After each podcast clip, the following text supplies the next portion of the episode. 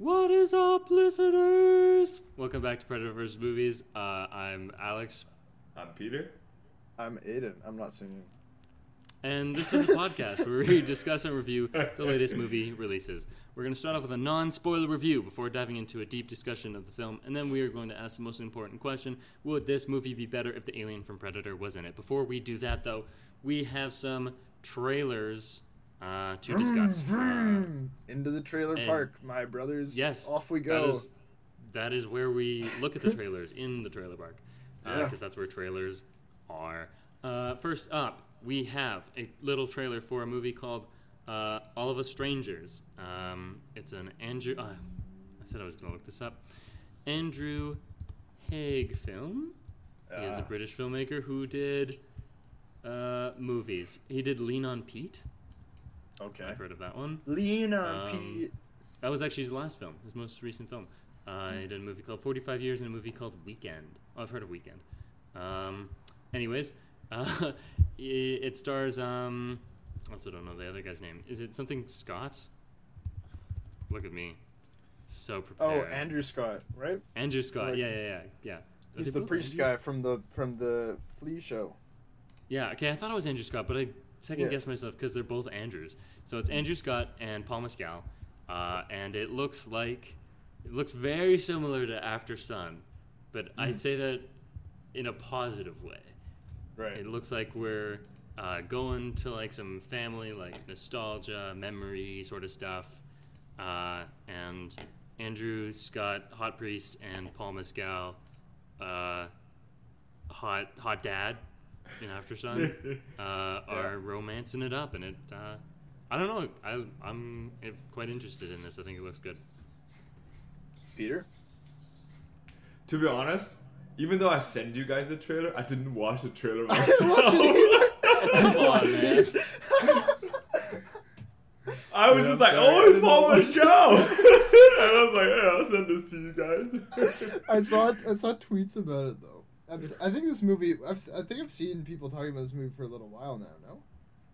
It's um yes, uh, it, people were quite excited when they heard Paul Mescal and uh, Andrew Scott were going to be doing a movie where they were lovers. So I mean, yeah, uh, I get it.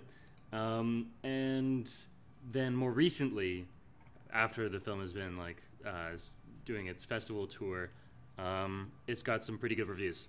Like I think quite Oh. good. Um, So I think that's why you've been hearing about it. Um, Yeah. yeah, no, I've, I've heard I've heard it's quite good, and uh, I, I believe it. I think it looks quite good to me as well. Good, good, good, good. Uh, there was another trailer. Uh, This one I did watch. For a little movie called Dream Scenario. Did neither of you watch it? Neither of No, I watched did. Dream This- Scenario, this I did. Yeah, this Dream one I did Scenario watch. Yeah. No one, but no one watched All of Us Strangers. I did not watch all of us. Strangers. I heard Peter didn't hear. Okay. Um, Dream Scenario uh, is a movie produced by Ari Aster, which explains a lot. I noticed that this time. It was like, does- oh. It does. it has that sheen for Oh. sure. Right? No, I think this looks very interesting. Uh, I think uh, this is something that I. This is like it, this is in my realm of things. This is something that I would write. Uh, from the looks of it, and I do, I do, I am excited for this one. Though, considering, uh, let's just say I'm. I hope that the Astering, the Aster esque features are to a minimum. I'll say that, as Uh, not the largest fan.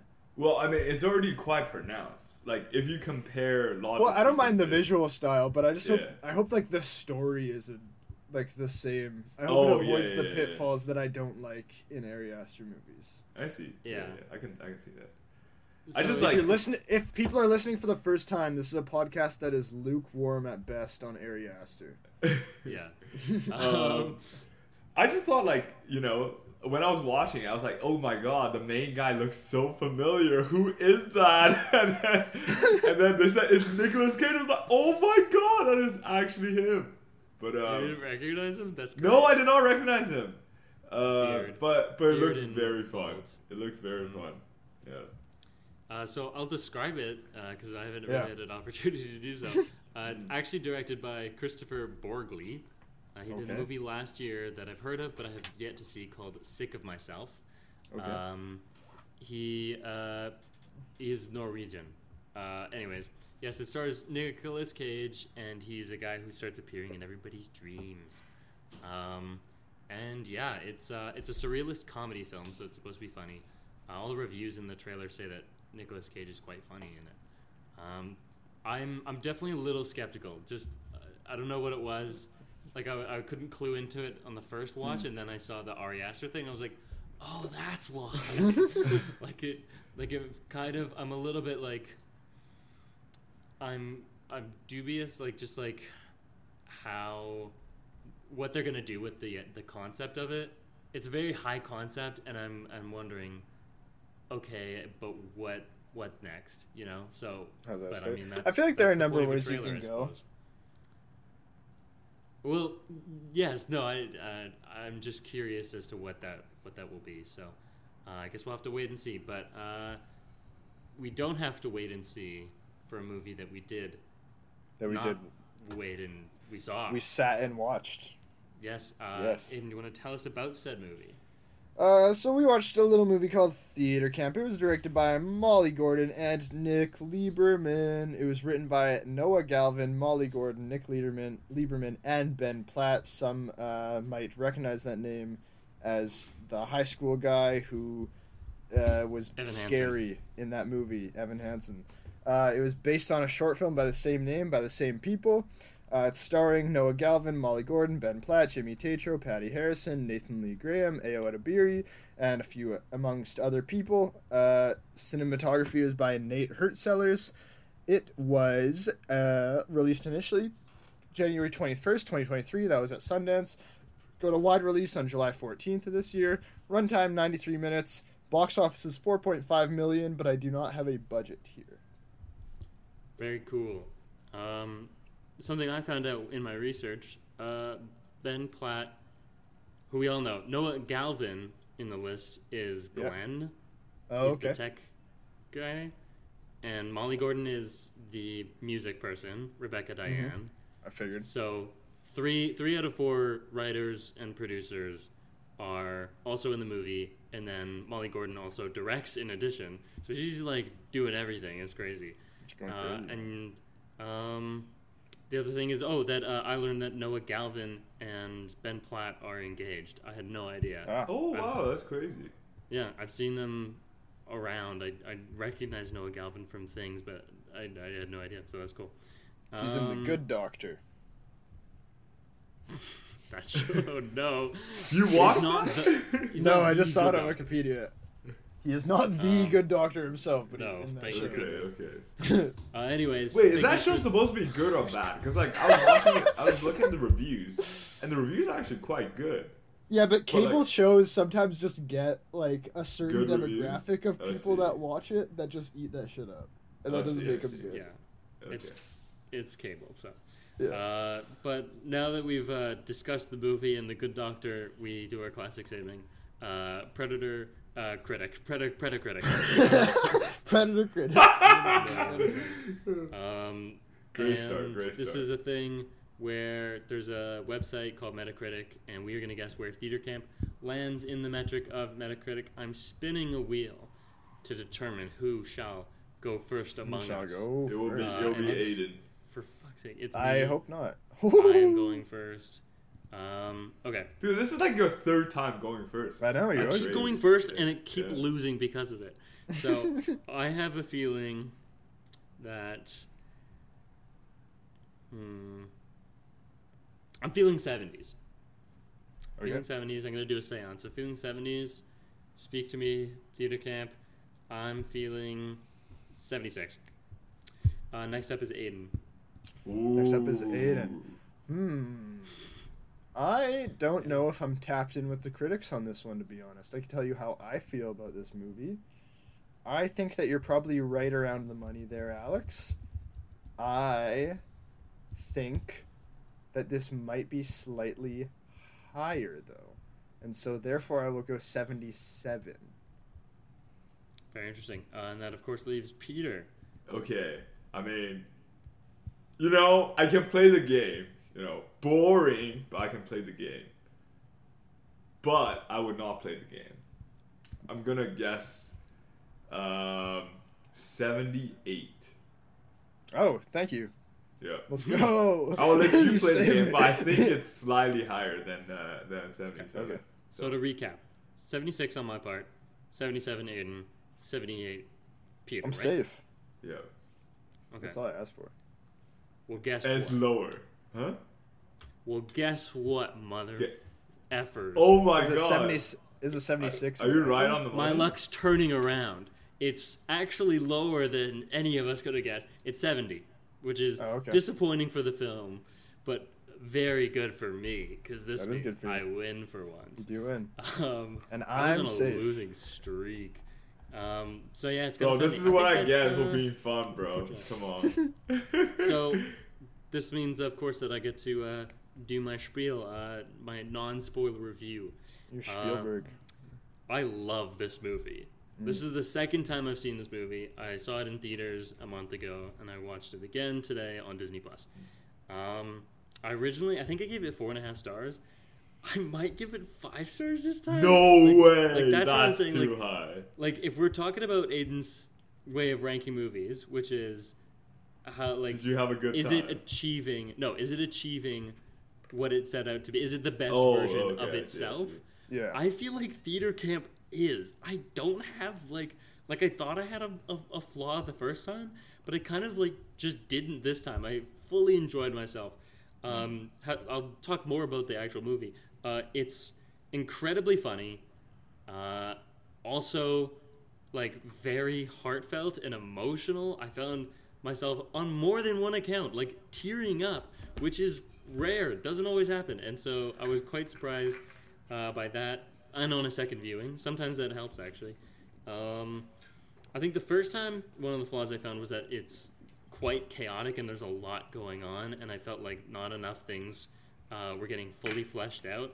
But I, I didn't feel that at all this time. I kind of like thought that it worked for for the story. It was like this the stories that it's really trying to tell are there and strong. And while some of the side things don't get their full uh, time in the spotlight, I guess like it's not important. Like it wasn't about them. They were kind of like a gag. It's a silly comedy movie. It's a fun 90 minute movie. Like not not really a concern of mine. The main story is fleshed out. The main two stories, I'd say, um, and uh, yeah, I think the cast is phenomenal. I think the characters are phenomenal. Um, the singing, the, oh my god, the children in this movie, like blow the actual star cast out of the water. Sometimes they're so funny, um, and just so talented as well.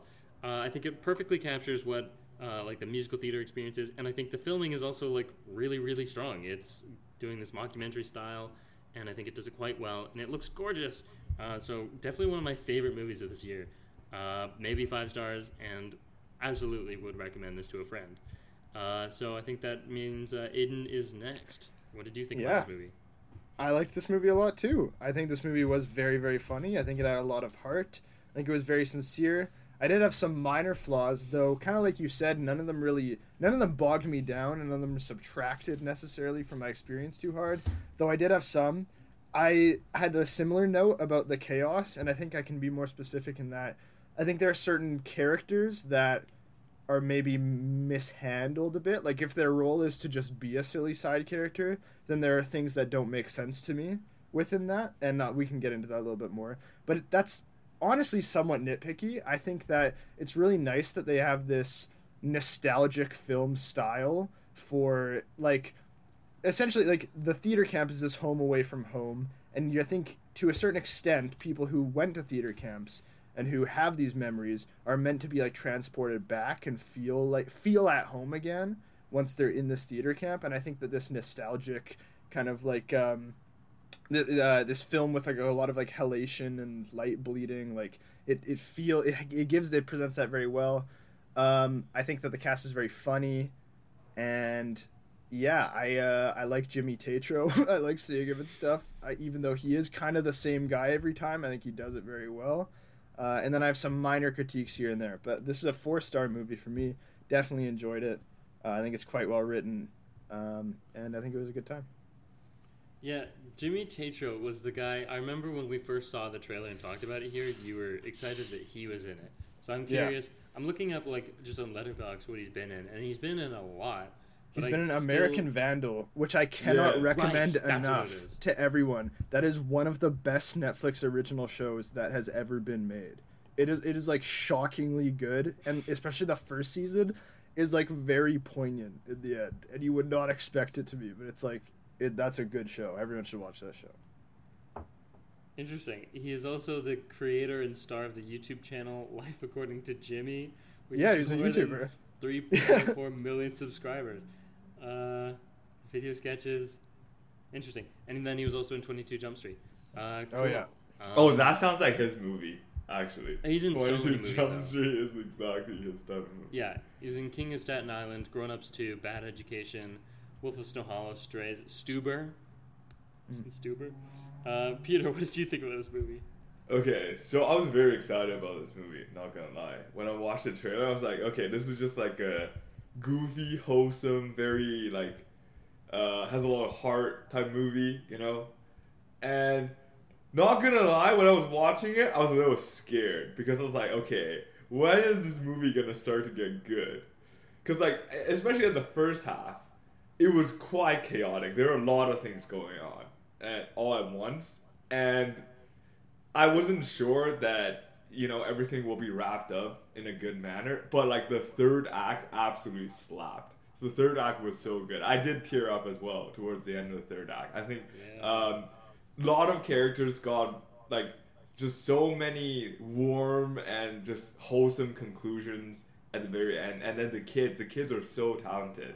And then uh, like even though this is a this is a movie about a theater camp, like all the music pieces and all the uh, the choreography they've done are absolutely stellar. Like especially the end, uh, the tap sequence and the singing sequences are fantastic, and uh, just like a very very good time. It's like it's almost like a Wes Anderson movie. Like it makes you feel very warm when uh, when you're watching it. Like it's very lighthearted, funny, and also uh, wholesome at the same time. I gave it a four out of five. Um, one star off because the the beginning I was just not vibing with it, but the end was so good, so it absolutely deserves four out of five. Um, Interesting. and uh, I recommend everyone to watch this. This is a very good movie. Cool. Uh, so pretty much uh, all in the positives, uh, Yeah.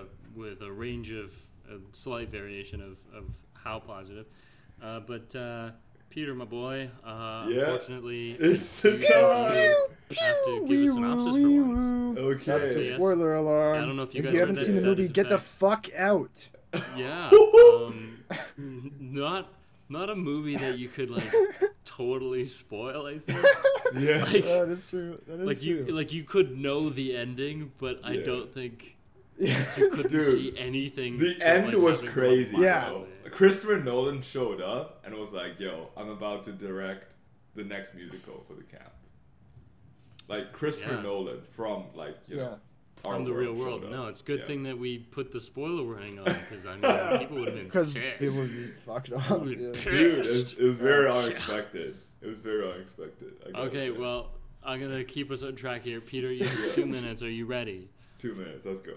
Okay, and three, two, one. You may commence. Okay, so at the start of the movie, Joanne, who's the founder and organizer of Theater Camp, Joan. Uh, it's Joan. sorry, Joan. It is Joan. Joan.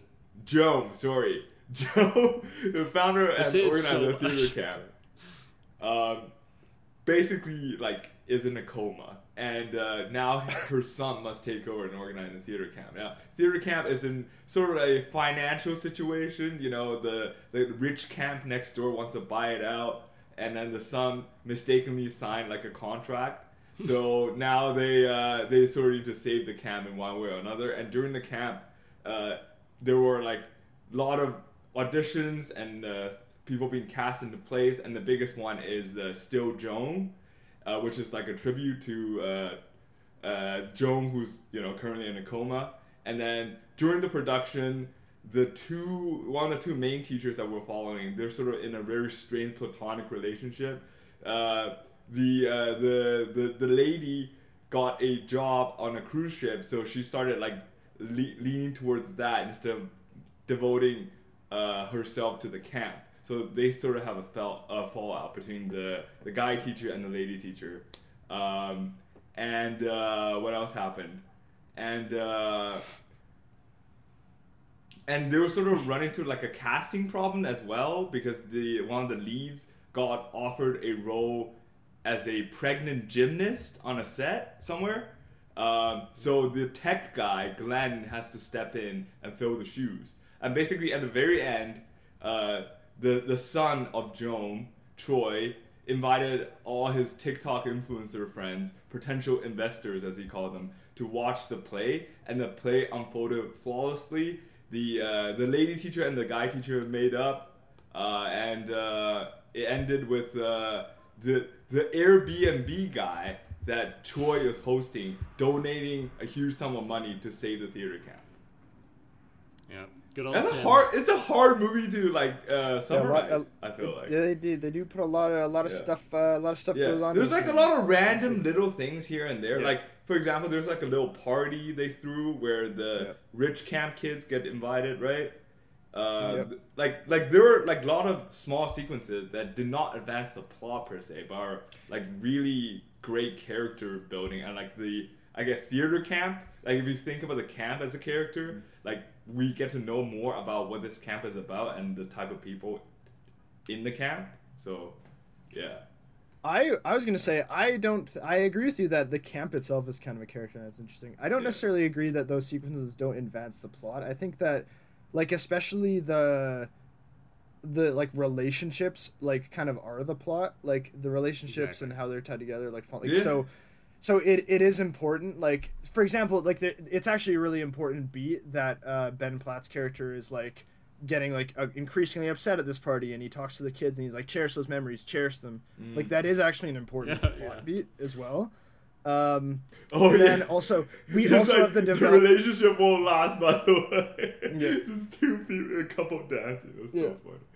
We also have the development of the Jimmy Tatro Patty Harrison thing, which is Oh, also yes, important in yes, that scene. yes. And so, yeah, I agree that like I don't think there's actually that much that is superfluous in that. I don't think there are that many scenes that don't that like oh there's no reason for that to happen. I don't think that Mm. happens much.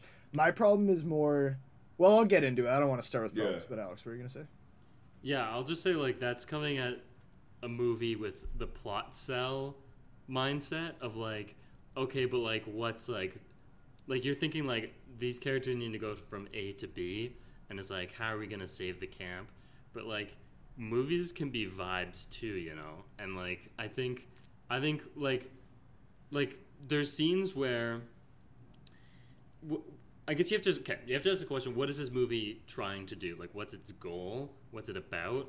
And I would say this movie is about, and its goal is to um, be like, what what is theater camp actually like? Like, it's this is like a, I hate to say it, but like this is like a love letter to theater, right? And the camp experience. And so, if you're making a movie about the theater camp experience, you're gonna have to have the theater camp experience in the movie. That's kind of like a really important part. And I think it's quite deft how they do that and yet also make those scenes like actually propelling the narrative without being so I wouldn't say it's not like plotty, but it also is because like Aiden said, it's advancing those relationships which that is the story. It's not this isn't a movie where we're trying to like do a heist or something. Like this is a movie where you have characters who feel like they don't belong and characters in conflict.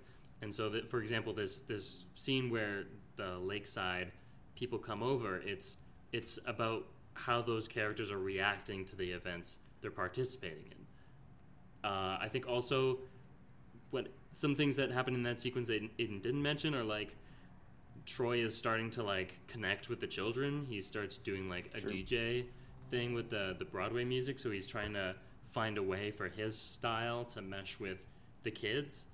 Um, I'm trying to think what else is in this. There's like some smaller beats, but um, yeah, it's kind of like the thread of like I don't know. Maybe it's like um maybe the point of that scene is like the juxtaposition of the two camps, right? You've got them in this space together. It's they're always like classified as the other Lakeside, and we don't get to see them. This is the first and only time we get to see Lakeside, so it's kind of important to be like, what are those kids actually like? And it shows you how kind of while while the theater kids are very weird and eccentric, um, they're also like having so much fun where the other kids aren't in a lot of the the time we see them at the party. I will stop talking. Uh, Aiden has No, that's fair. say. Uh, yeah, I was just gonna say, I think, yeah, I think that if you bring up Lakeside and you have, if this is a thing, then you have to bring them up. One critique I would level is that like, I think that the difference between the kids should maybe like factor in a little bit more, like, or or if there isn't a difference and if that's the point, then that should be maybe that should be like kind of the revelation of the scene, and then we can move on. But like. I like for example like I like that um the one boy is like playing football with them like I think that's like a funny that's like a funny moment and I think that that that shows like it's it's nice that like these kids don't really have like beef with each other like I think that's Hmm. it's kind of an interesting thing but I would I would say like my problem is just that I think that there are there are some things where I'm like in this movie where I'm like why did why did this happen like and also if if we want to start with we're already on this topic so might as well so Might it's well. like so my thing is like with Ayo Edebiri's character Yeah, yeah. Like- I I don't mind there being a character that just is like kind of silly and is kind of outside the plot. I think that's totally fine. I think the cutaway scenes are quite funny. Like when they're doing the mask tableau thing and Oh she's like, God. "Wow, that's good." That's a that's a very funny scene. Um I and I didn't have a big problem with it until the end when it's the agent thing happening. And it's Mhm. also like, why is there an agent kid? Like, I just don't, and I'm saying agent. um, uh, and I don't think, like, I don't really understand why either, like, on a, on a plot level, neither of those characters need to be there, except I would say it's good to have an outsider character who's, like, kind of normal, and that's what Ayo Edebiri is. And I think that, like, that's Mm. important, but I think you can do that, and, like, like why give the detail that like oh she lied about everything because you, have set yourself up that you have to pay that off because that's too specific and that's too much of a starting point for a character. And so they they try to pay it off by being like well you're good at lying so you can be an agent. And like that's the oh yeah, yeah, yeah. that's the end of it. And it's like that's i think just take that out and just have her be like a side character who's just reacting to what's happening. And there's a little bit of that but i i don't think her function in the story is completely fleshed out. And i know i am a plot cell but i would also argue that everyone really is. It's just that like some people don't think of the right thing when they think of plot. Sometimes i think people think like that means this person has to shoot the other one in the face and then we have to like big things have to happen and that's not what a plot is. Like i whatever though. I, I digress. Yeah, I will say that even uh, like still on the rewatch, uh, Alan, I I'm trying to remember what's the name of the kid versus um, uh, the the the character versus the actor. Because I think they're both I think it's they're both Alan. Like it's Alan either way. Um, yeah, his name is Alan Kim. I'm pretty sure it's the Minari kid. i think so. I think it is. Oh, that's he is yeah he's the minari kid. Uh, and both times i was like man this kid is really weird. Like more so like like just seemed like like so weird that like like i mean all the kids are kind of like have their eccentricities but like a kid who thinks he's an agent is like just a little bit maybe stretching the boundary of realism. Hmm, sure. even then like i'm like i buy that. Like i buy there's a Sure. kid who like thinks he's like Yeah. oh business business business. Um, but i do think I, I think that was the most superfluous the movie gets. Um, i i agree that ayo edebiri is just kind of like what are you doing here? Uh, Yeah. but i do i think if you if you look at her role I, I, I, will, I will say I do agree on the um, her connecting with the agent just seems like unnecessary. I think that ending spot is just forced and random. The kid didn't. I don't think the kid needed to be in this movie at all. But uh, like the kid, he's cool. But um, but for Ayo's role, I think just having a character who we just occasionally cut back to as like like you said, she's like the true straight person of this movie. uh, sometimes I found I noticed that Troy and the theater people like take turns being the straight Yeah. person and the comedic person in different uh, contexts and different scenarios. So Ayo is the person who is straight, like removed from both of those. She's not the really uh, exaggerated influencer person, and she's not also part of the theater community.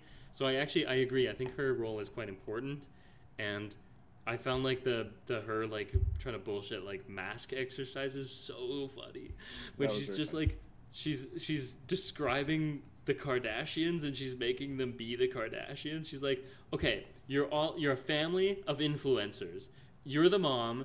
Uh, your names all start with the, the same letter. Uh, you're Oh! married to a basketball player who keeps cheating on you. That's and she crazy. just doesn't say the name Kardashians. Oh, but like, there's.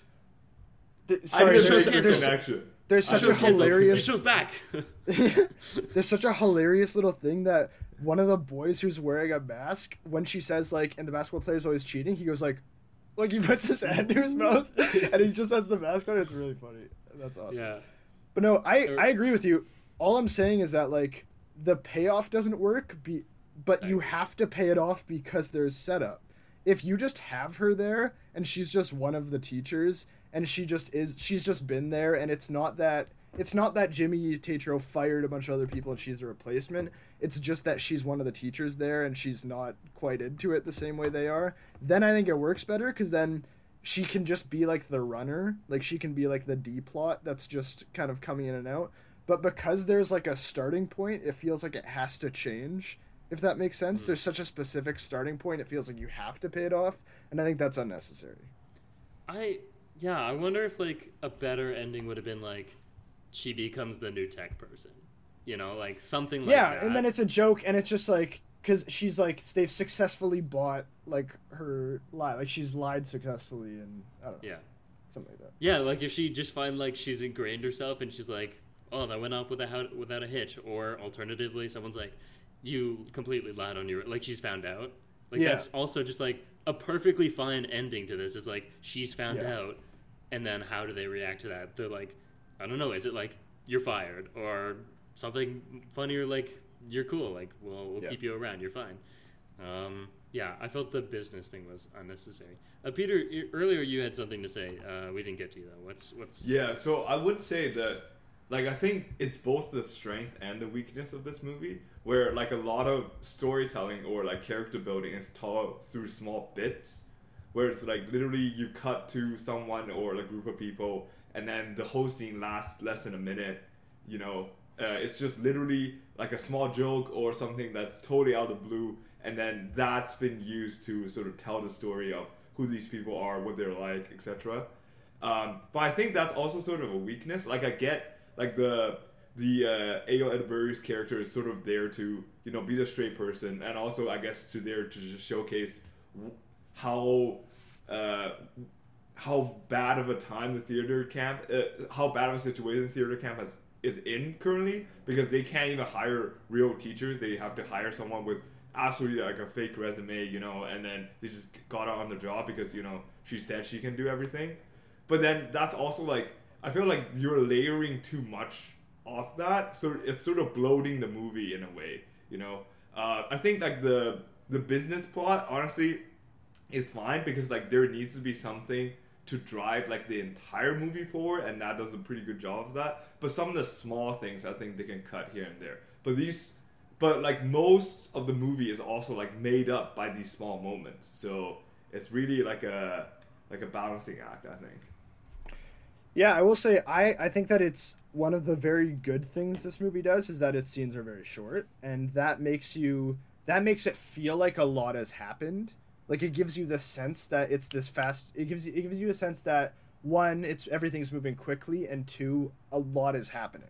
And I think that's really good. I, I was thinking a lot about this where I was thinking about um J.K. Rowling sucks, but I'm gonna bring up the Harry Potter movies as an example, the early ones where I was Yeah. thinking about like um like why do those movies feel like oh this was a year and I, I feel watching a movie this was like a year of these kids lives and it's because like they don't have a bunch of scenes that drag. Like they just get every scene if you rewatch those movies just like gets to the point and then they're moving on. And so it feels like so much happened it feels like so much time has passed. And that's really important when you're telling a story with like a bunch of characters and they're all supposed to come together and, and stuff. And I, so i think that movie this movie does that very well. I think that it actually I think it avoids underdeveloping any of the individual plot lines too much. I think that both the uh, relationship between Ben Platt and Molly Gordon doesn't feel too uh, particularly underdeveloped to me, and I also don't think the business, like the foreclosure, feels underdeveloped to me.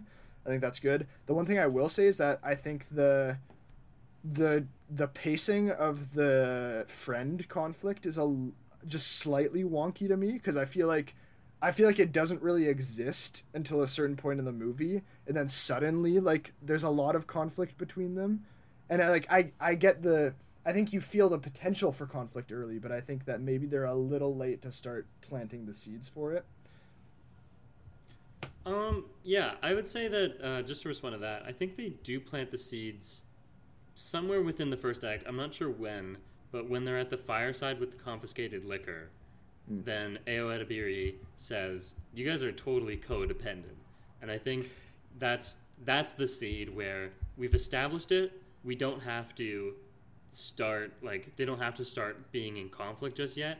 We can see the like just like little bits of like strain. They're allowed to be friends for a little bit because I, I agree that it, it doesn't show itself quite yet, but I like I like that.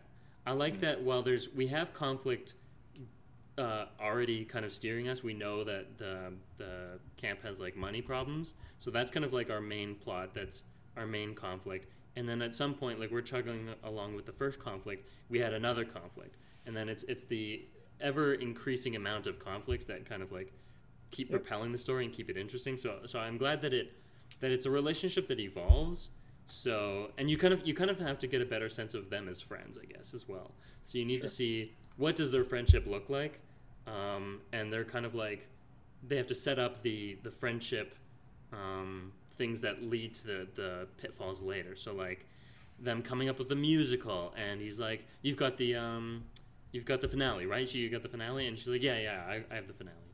Um, and actually, I'll use this as a jumping off point to talk about a specific scene. So there's a scene where it's the tear stick scene so there's mm-hmm. the kid, the two kids are doing a scene from Joan Still, the the original musical, and the dad character is yelling at the Joan character uh, because she's not doing her pierogies his pierogies thing anymore. She's like doing other stuff instead of his business.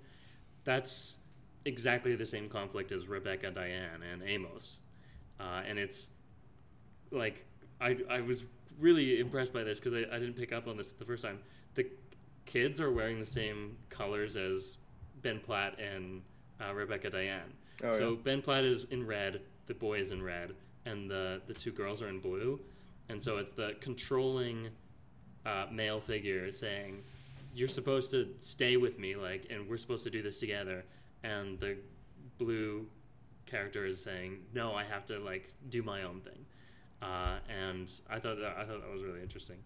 Um, yeah, uh, I had I had something else, but I'm I don't need to retread the other thing that I was saying. I think to talk about this scene specifically, uh, one thing I I really really like this scene, and I think one of the things I really like about it is that this this scene kind of plays into the idea of like sincerity and artifice that kind of that kind of is I think is it's not really commented upon too much in this movie, but I think it's really well done. I think particularly like because you know theater in a sense is something that is fake. Like it's something that's like constructed and put on and it's like meant to rouse you. But there's a lot of honesty within it.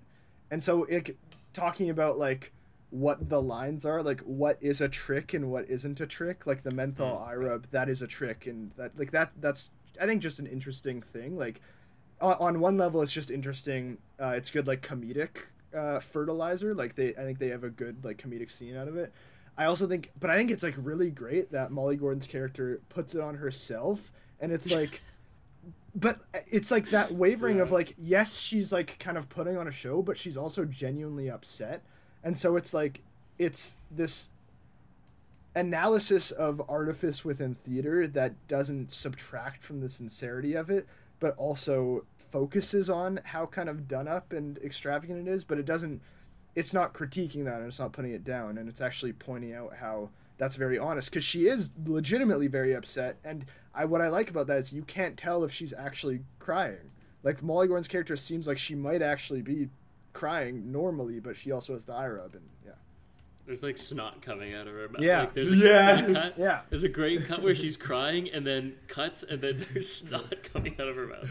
Yeah. Um, I was gonna say, uh, damn, what was it?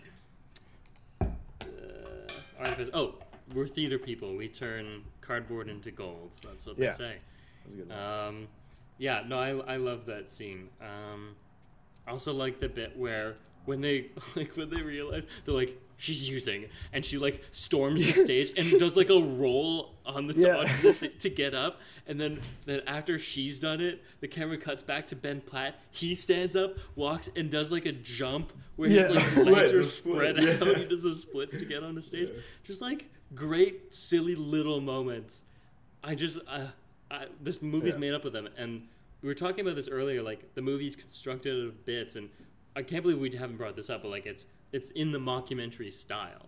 Like it's Yeah. using the the language of the mockumentary style.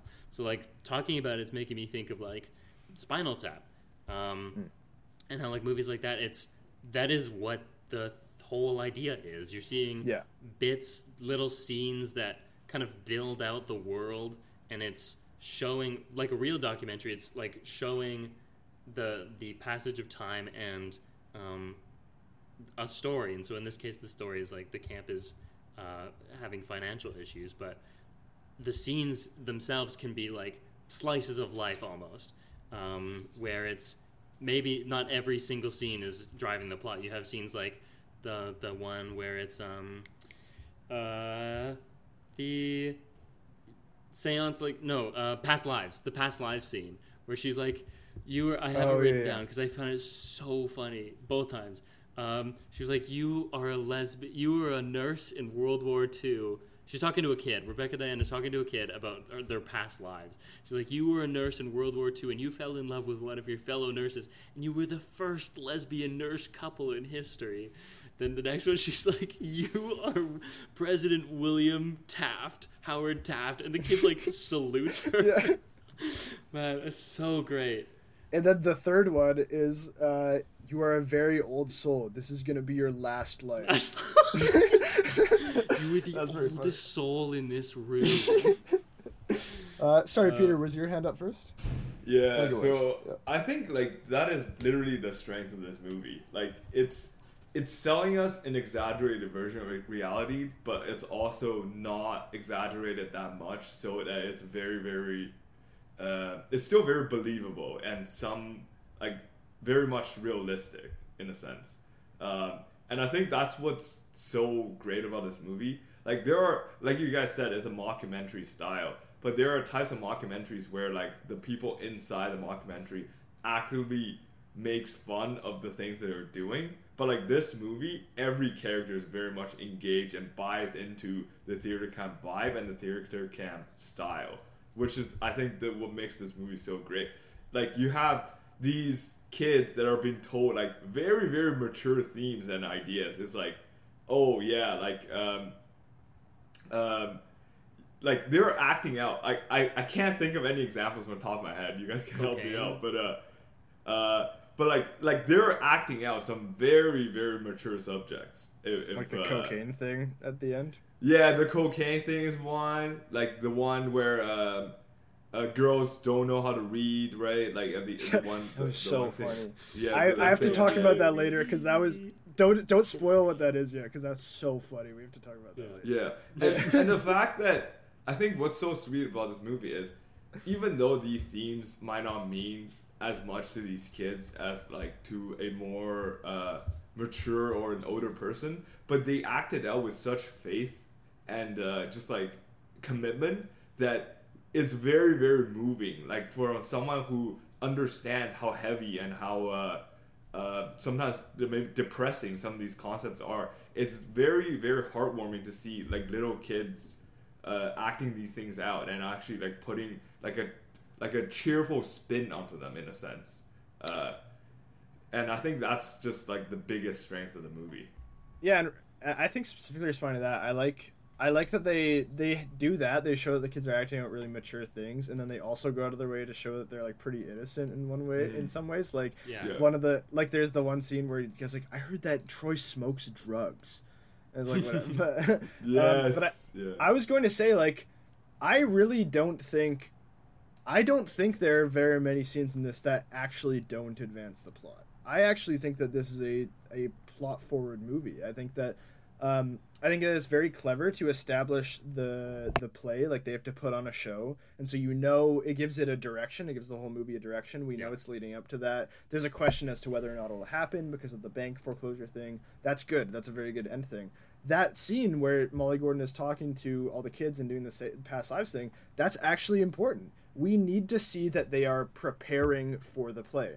We need to see them Yeah. training because it doesn't there's no payoff if we don't see them preparing for it if we don't see them doing different exercises and it actually doesn't matter too much what those exercises are we just need to see that they're doing it so that it it feels like something's changed it feels like we can feel that they've put so much into it when it finally happens I that's really important actually Yeah, and as part of the like to use the terminology of Save the Cat, like it's the fun and games section. Yeah. it's the promise of the premise, right? You're watching a movie about theater camp, and you say, you you imagine what that would look like. That's where ninety percent of those scenes are. Um, Also, just commenting on like the adults things with kids, like that's what's so funny about musical theater is like musical theater is often dealing with adult themes, and it's so funny that like kids are drawn to this and they love it, and they just kind of like it doesn't occur to them what like the full ramifications of what it is they're talking about. They don't get it. And so it's that that dichotomy i guess of like this is like this is a child who knows nothing and they're pretending to be a french prostitute from les mis right? Like that's another example they that's like directly from the movie.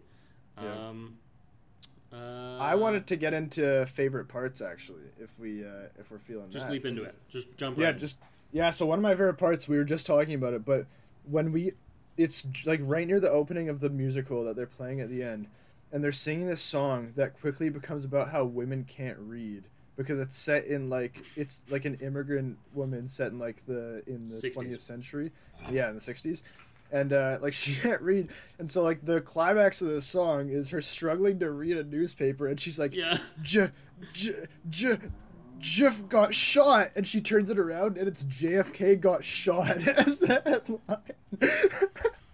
maybe That was- they can read maybe they can read that made me. I thought that was so funny. That was hilarious. And I, I just love the like what this movie does so well is character says or does weird thing and then cut away to like the best reaction shot. so that one's great. It's just like cutting to all the women in the in the audience going like Oh yes, yeah. They're all just like and all manner of different uh, reactions to that. Um what else? The second movie we've seen this year where JFK plays a role. uh, of Oh, course, yeah. Oppenheimer Yeah, is yeah. the second one. Yeah. Just like mentioning casually name dropping JFK. Yeah. Um, yeah, for me, I I really like the the she's using bit. So like we kind of talked about one that's one of my favorites. Um, I have a bunch that I can just rattle off. They're just like little jokes here and there. I, I got them yeah, I'll. I'll try and I'll try and throw one in there in the in the meantime. Oh, uh, uh, Susie Essman's cameo at the end. She's the the person who Oh, she's the hospital Oh, person. she's the, in the hospital. The Oh, wrong see- yeah, yeah. I was not a huge fan of that, and I'll tell you why. I think that there are a couple times, it's funny, there are a couple times where very emotional moments in this movie are undercut by a joke that I think kind of uh, cheapens the sincere moment a little bit. That Mm. to me is one of them. I like. Mm, I think yeah. like I don't know exactly how you play that because I think you have to bring the projector back, and on a certain level, I understand that is a funny escalation of that. That we've seen her set up. The setup is that she's watching or she's in a coma, and so there are not that many things you can do. Like you'd expect her to either wake up or still be sleeping at the end of it. And the fact that it's another person, I think that's I understand it. I think it's clever on a level. I don't like that it's this very sincere moment about Joan and about them all coming together and how theater is like their home away from home and they need it. And then it's like this like what the hell was that? this that was a great show. I don't love that. Okay, I yeah, I have to say completely disagree. Um, to just respond to your comment about it, I'll say that I think all of the sincerity is like handled with the song. I think the song nails it, and so like sincerity, I'm good. I've I've had enough, and this is also we have to remember it's a comedy movie, so I'm I've got more sincerity than I might have bargained for in the comedy Sure, but movie. It And is a let- let me- comedy that's going for that though. That's also going for very sincere stuff, It's- and I think it's, it's- doing it well. But yeah, it's not full like sketch like Wet Hot Yeah. American Summer probably. I haven't seen that movie, Right. so hard to say. But like, um, like it's it's it has like a real narrative to it, a real like emotional arc, and so I thought I thought the end of the emotional arc was that song, and I like the idea that, um, and I I think maybe it's it's like just personal preference, but uh, in a comedy movie, I like the idea of you get your emotional ending, but you want the people the audience to leave on a on a positive on a happy fun note. And so i like the idea that like we bring back the like the projector gag too. Funny from the beginning. Like it's not even just Yeah. set up the idea that they're projecting it to like someone who is comatose like who is not present and they're just like watching the ho- the hospital room of like person in coma that's Yeah. hilarious Oh, I, Also- okay. I- Sorry, I just figured out why it doesn't work for me because I forgot a detail about okay it. okay I don't like it because it cuts to Jimmy Tatro's character who says, "Oh, that's my bad. I set it up in the wrong thing." Because his arc is about how he cares about this stuff now, and he thinks it's really cool, and he apologizes to his mom in a séance for not taking it seriously before. Now he cares, and he did that wrong. Like, and, he, and not only it, I, it's fine that he did it wrong, but he doesn't care that he did it wrong. I don't like that. I would have. I I think that even if he was just like, even if his reaction was different, he was like, "Oh fuck," like he like he was clearly distressed by it. I think mm. that's even a funnier thing. That's what doesn't work for me. No, That's I think it's I forgot. fine. i Cause, uh, yeah cause, cause, like, I mean, like to me, that moment was like a like a fun little comedy bit, but it's like sandwiched by really emotional bits on both ends. Like the Yeah. the emotional bits before that was like the whole musical, and the emotional bits after that was even I'm though the lady that. has nothing to do with theater camp, she still really enjoyed it, and she's like, "Oh my god, your kids are great! You know, you'll become big stars one day." And we also got like another little comedic bit afterwards where the real like that. the real Joan woke up was like, what what were you talking about? Like, you know, and the lady was like, oh, you're sleeping through it. They were talking about the theater, not knowing her condition whatsoever. So, yeah like, Um, I haven't even had the opportunity like to talk about the actual reason I love the scene is Susie Essman. So she's from Curb Your Enthusiasm, which is where I know her from, and I've seen quite a bit of her in that show. Uh, and she's she's fantastic, great improver, very very funny uh, comedian, and just the idea like we have we, it's so unexpected, and then like cut back to monitor and or like the the projector. And she's like, "Oh, bravo, bravo, well done. I'm not Joan, but very nice, guys." And then cuts away, and she- like you said, um, Joan played by. We also didn't talk about this. Played by Amy Sedaris, who I Is also really like. Yes, she's. Yeah, I, I know she's not for like our generation, but I keep seeing her. She's um she's the one of the main characters in BoJack. Voice Okay. one of the main. She's you know her from Mando. She's curly haired. Pal, Pal, Pally? oh, Oh, she's is she a joy joy lady. The She's droid the lady. droid Mixing lady. Oh, okay. Yeah, She's yeah, the yeah. droid lady. So you've, you've seen her before. Um, Yep. But she's she was bigger in the 2000s, I'd say. Um, and she's she's just so funny to me. Like just again, we don't like our generation doesn't really know her. Um, so just like she wakes up and her, the first thing she says is, "Don't let don't let Troy run the camp." uh, and then then uh, Susie's like, "Oh, you you missed this lovely show. Uh, it was all about your life. I saw your whole life and the camp. I, I loved every minute." And she she says, um, "Do you know how I got here?" Which is like probably like pretty much explained in the show. And she's like, no, no idea. or maybe maybe it wasn't explained in the show, but uh, just the idea that like she just fully has no idea. Well, I what I also what I do like about that part of the joke as well is that it's almost an implication that like they didn't even talk about like how she got into a coma in the play. Like Oh, they just, gla- oh, they just glazed okay. over that part in the play. Like I, that's how I had taken it, and I, I do think that's funny. But I Not guess gonna- agree to disagree. Not gonna I- lie, I think it's a funny like bit, but, yeah. Just like a quick side note, uh, the way she got into a coma, like That's initially funny. when I was watching the scene, I was like, that is such a weird way for him to get, for her to get a seizure. But then as I was thinking back of it, it's caused by a strobe light, and I was like, oh my god, that's so funny. But like in the moment, it wasn't funny to me. But thinking back, it's actually hilarious. It's funny. The first time I saw this movie, I saw it with my Yeah. brother and my cousin, and we were the Yeah. only people in the theater. Oh And no. It was like the middle of the day, and that scene happened again. Going in knowing who Amy Sedaris is, I'm like, oh, this is Mm-hmm. already funny to me. And then they're doing like Bye Bye Birdie, and she has a seizure in the middle of it from a strobe light.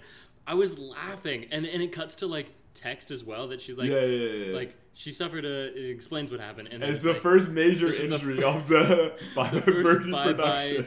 bye bye bye birdie related injury in this county. Like it has to specify too, like in this specific county, first one of its kind.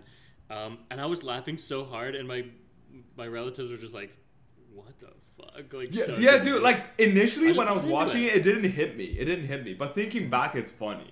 You know. So I like what I like is that I just like the irony of like like she was blinded by the light and that's what put her into a coma. like this is like she was Oh. so devoted to this. Like I just think there's, there's a nice yeah. there's some nice uh, dramatic kind Yeah. of stuff going on there.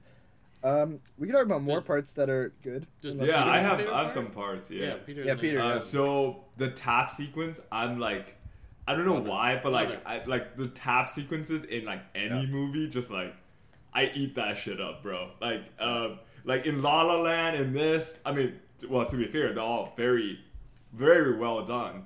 Um, it's so cool, and also just the fact that uh, even though the production, like, you can tell the production is very low budget and everything, it's like very, very well done though. Like the the the uh, you know the the cocaine sequence, the tapping, the uh, the traveling overseas, and like just just like in general, like when you like see good art, you just like you know you feel good. You know, like it's just so much positive vibes emanating from all of these scenes. It's just a fantastic experience. So uh, I have more points though, but Alex, I'll let you comment on that. Yeah, I just want to talk about Yeah. the Wall Street noise scene. Love like how it like all the songs in this sound like Broadway songs. Yeah, like real But- musicals, absolutely. But they yeah. but almost almost I, I read about this. Very very few Broadway songs are actually in this movie because they the rights would cost too much. So Mm-hmm. the only ones that I know are in it for sure are two of the audition songs. One of them is from Waitress. One of them is from uh, Wicked. All the other ones, as far as I could tell, are fake, which is amazing because they do not sound fake. They sound Yeah. so Yeah. real. They know like I think it's Sondheim. I think that's who they're emulating. The the da da da da da da da da da da. Yeah. And I was like, it it's jazz, uh, but it sounds He- that's it was- that's I like was- the West Side was Story guy, right? Yes, yeah, Okay, He- and Into the Woods, and he's very prolific um, in the 20th century. Uh, but the Wall Street Noise, what else I was gonna say? The kids in that scene blew me away. Like already, Yeah. I was quite impressed, but like that scene, the, um, the tapping is really, really well done. Um, and the, the the kid who's singing during the scene, Young Joan, when she does the the Wall Street no- noise and that note, I was like, wow, that was Yeah. I was quite impressed with that. Um, yeah, that was crazy. yeah, I, I. Oh, and then also, it's set up earlier. I like. I just very satisfying finale where all of these songs have been set up in various stages of production. So that one was they're they're talking about discussed it it, in the yeah. in the writing rehearsal. They're like, it's it's tap, and they're like, Yeah. they're figuring it out. I love that. Yeah, yeah, I and really, also, oh sorry, Peter. sorry, Aiden, go ahead. No, I, you- I have you a different point. Yeah, Oh, okay. Well, I, I just Yeah. want to respond to that really quick. Yeah, what I like about that as well is that it feels like it feels like it's intentionally supposed to sound so much like a Broadway song. Like, I, I think on one level, like it's funny, like it's not parody, but like it's It is it's, parody. It, it- yeah, it's parody. parody. It's parodying itself a little bit, where it's like yeah, of course, like this is what it sounds like, and they're very much like within this. And I think that it also is funny that like it's a good character detail for both of the main characters, uh, for the two teachers, because it's like they care so much. Like it gives it it implies it implies that like they're so involved in theater and they just know all of this that like the moment they see like okay we have a scene in the stock and sh- exchange obviously it's going to be a song like this and oh yeah okay it's going to be tap and like you know like they just like know and it's just Yeah. like an obvious they don't have to speak about it i think it's a good character detail as well Yeah. And I was just gonna say, like, since we were talking about the auditions a bit, I love the guy. Uh, I forgot his name. I think it's like uh, Owen or something. Um, like he came out and started saying "Better Now" by Post Malone. That was so funny. Oh my god! And the choice reaction to it, and then the. Um, the uh, the two teachers uh, uh, talking about hey we can't we can't give feedback during the audition internalize that internalize that. oh my god that was so good Don't- just don't a internalize. brilliantly executed just a brilliantly executed sequence like that was very fun yeah it was fun Yeah, no, I really, I really like the the how he gets involved, and he's like, "Yeah, this is something I can get down to." He starts Yeah. dancing. He's like, "What up, man?" do you know Um, more Post Malone yeah, yeah, Uh. and also like that's um that kid is like another outsider. We've got a lot of outsider Yeah. characters, Yeah, yeah, which really helps sure. us. So you've got the the one who's the kid now as well, and and they have their moment of interaction of like, yeah, isn't it? Isn't this a weird, very strange place? And we're just trying to like figuring out like what this world is like. Yeah, I think um and I what I really like is that he's an outsider but he's not like ostracized. Like he's enough of an outsider no that for sure he's like I, I think that it, it paints a good thing of like um like this is an environment for all types of kids and they can all they can all be there, you know what I mean? and I- he's I very engaged with it too. He's Yeah. not like, um, and I think it wouldn't have worked if he just like made fun of it. If he's like Yeah. one of the lakeside kids, like, oh, what are these kids Yeah. doing? They are such weirdos. Yeah. But instead, like he's he's actively trying to be like the theater kids. Yeah, And he's a bit of a is so- different type of kid, but he Yeah. cares about it as much as they do. Absolutely, yeah. And I think that's that's like you know one of the major strengths of the movie as well, where like like it's just so lovable to see. Like I mean, you know, there are some there are some interesting. The, the kids nowadays are very interesting, Um, and, and and there's just like just like like a very I guess naive and wholesome view of like you know children just being so passionate about something even though like to an outsider it seems so strange and so out of the blue but they're able to be fully engaged with you know this such um, you know to an outsider it seems very strange and very um, very weird but the, all the kids are very much into it and passionate about it. I think that's just so cool. Yeah. Um, and it's uh, we didn't really talk about this, but also like I think our viewing experiences were probably quite different because you guys are definitely outsiders. I think m- more or less to like this Yeah. world, but like this I'm quite familiar with.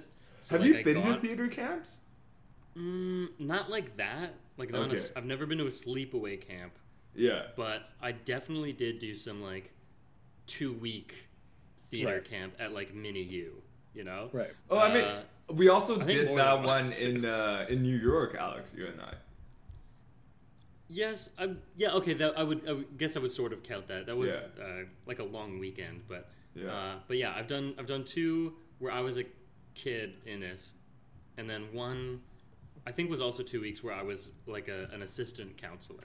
So Mm-hmm. I'm I'm quite familiar with how a theater camp looks like and just like that world in general. Yeah. And so I I'll just pose this as a we can return to the favorite part after, but I'll pose this as a question like Sure.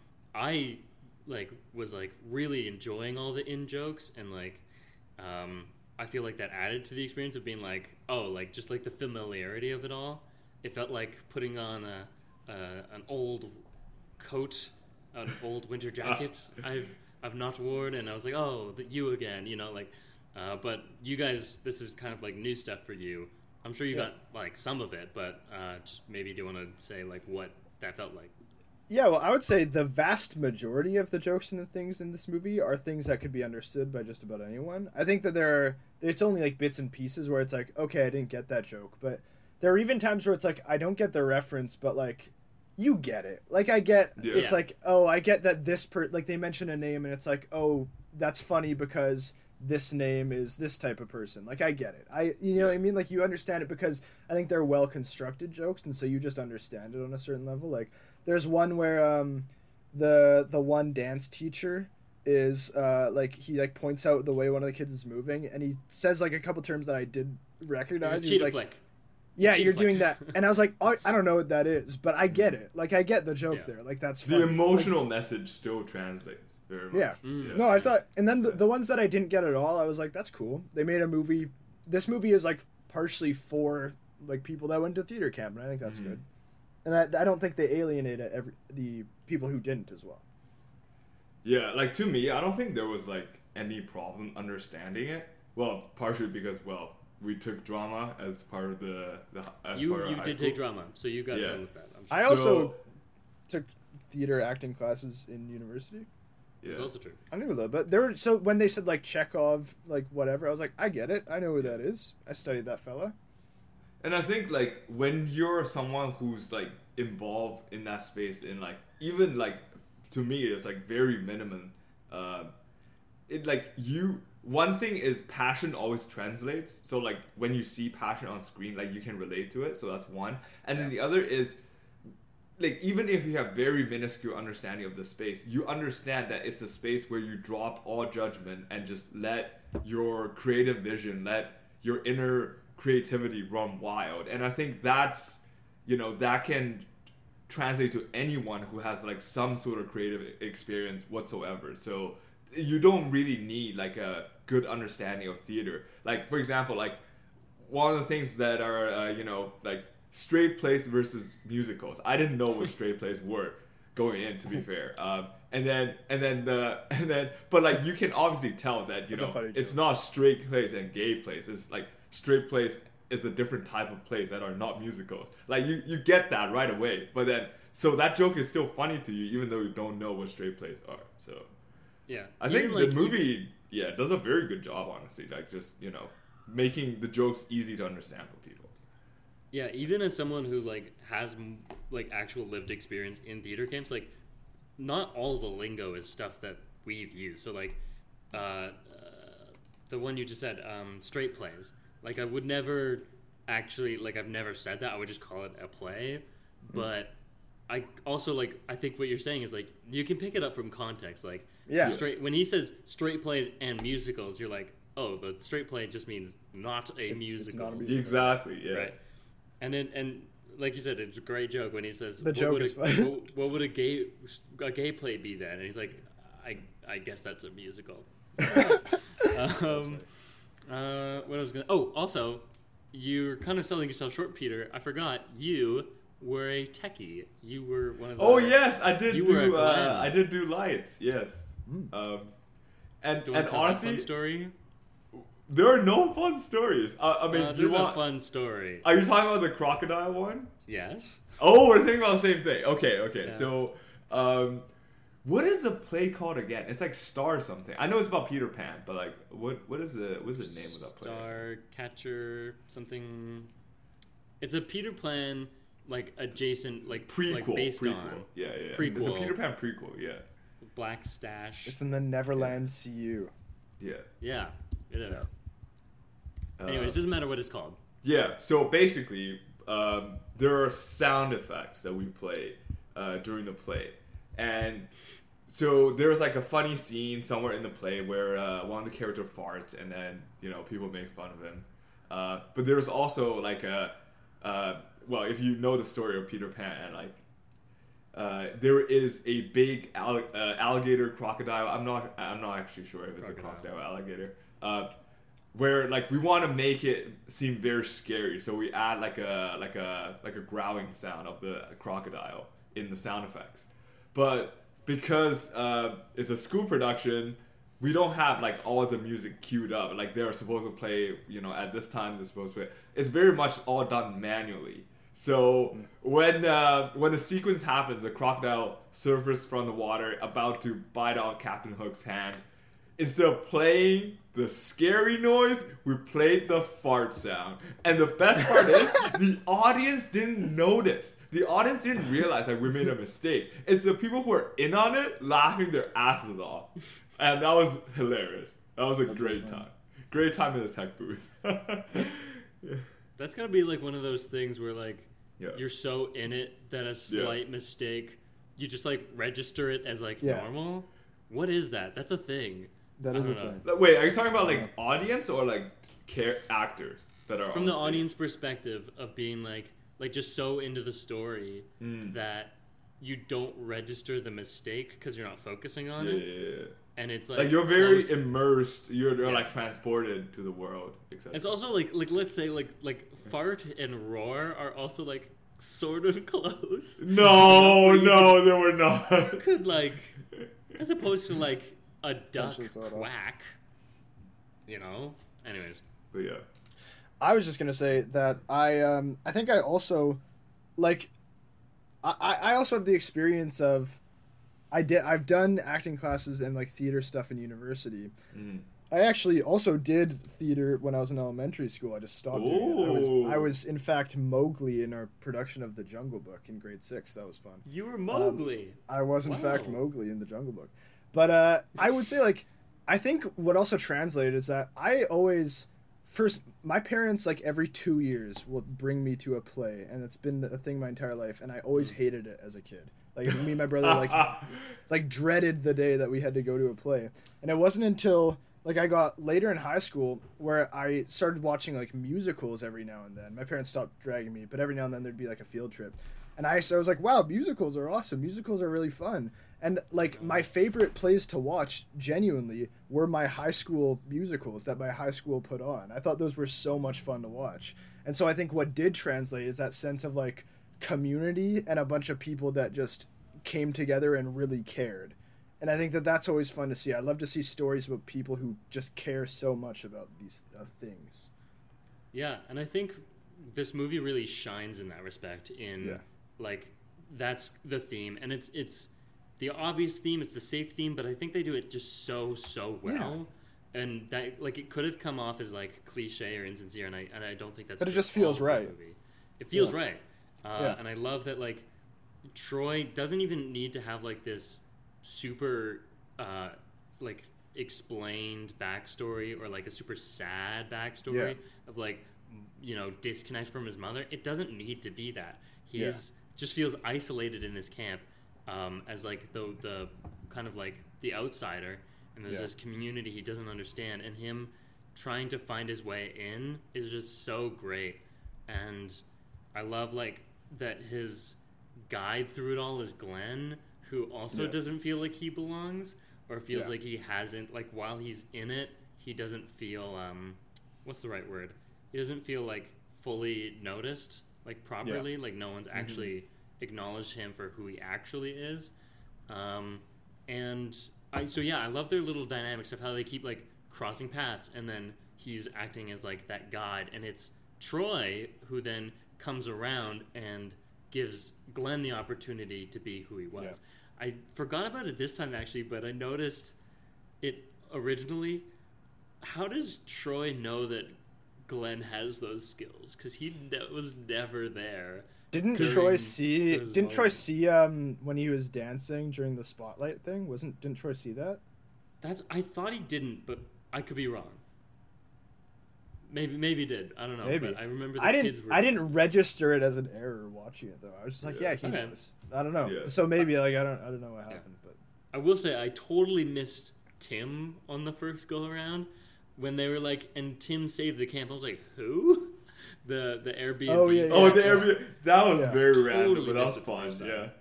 Yeah, there is a thing that happens in this movies where there are so many characters, and I don't think this is a flaw. It's just something that happens. There's so many characters, and we hear so many names that it's like Yeah. I did not necessarily know. Like when uh when they, I think they just call her Diane for this scene too for some reason. But when Rebecca Diane doesn't show up for the night performance in the Mhm. cabin, Yeah. and he's just like Diane wasn't there. I think. Oh yeah, yeah, yeah. I didn't And I was. I was just Yeah. like, I was like, I do not know who Diane is. Same, like, same. Got, like, it- like, and then after, after, like, he talks to her, and I was like, oh, okay, yeah, okay, I understand. I don't think No, that's a I- flaw. I, don't think there's, I don't think there's really any way around that. That's just like, that's just Yeah. what it is. I agree. Like, like especially among the kids, like I can't really tell them apart. Like, like what character Yeah. is what. Like I think there's like well I mean the, you the you one- see them and you're like, oh, that guy. Yeah. exactly yeah. Yeah. like the one that the only one that stood out is probably uh, the the girl who got an audition to actually work on a set because she Yeah. was she has she had quite a bit of screen time. But then all the other kids were sort of just kids, you know. In Well, the I think that me. I think they're actually differentiated quite well, though. I think that you get bits of characterization, and I think the moment you see them and you you see them start to do things, you're like, you're it's this kind of kid, and I like that. It's oh yeah, I of- agree. I agree. It's Yes, also kind yes. of understated. Like they don't they don't feel the need to like comment on it and like overdo like oh I'm this kind of kid who does this. Like they just it's just authentically the characters feel very authentic, and I think that's Mhm, that's very nice. absolutely yeah. Uh, I have a funny thing to bring up that is just kind of a random detail. So during the opening of this movie, or near the beginning, they show some footage of uh, Troy, Jimmy Tatro's character, as a kid. I think Yeah. it's very funny that some of that exact same footage is used for a similar scene in American Vandal. Wait, so It's it's, like actually literally, literally, literally like two of the same Yeah. clips because it is just him as a kid. Like, That's so funny. clips of Oh my god. And I think Movies do this yeah, all the time. Yeah. yeah, and I think that it's just funny that it's like the one where he's like on a scooter and he's like coming out of a house, like that. Yeah. that is in American Vandal. That's so I funny. think that's funny. I really love that in this movie. I mean, that's funny. That's very funny.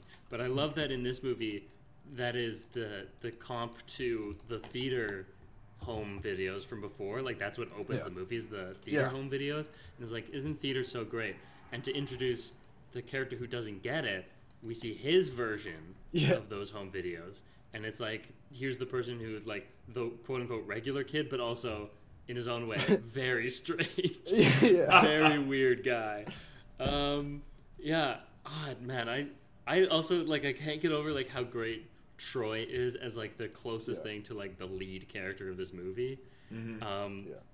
I love that he's just so weird, and again, not the straight person in all the scenes. Sometimes he's quite stupid and like just like not business savvy.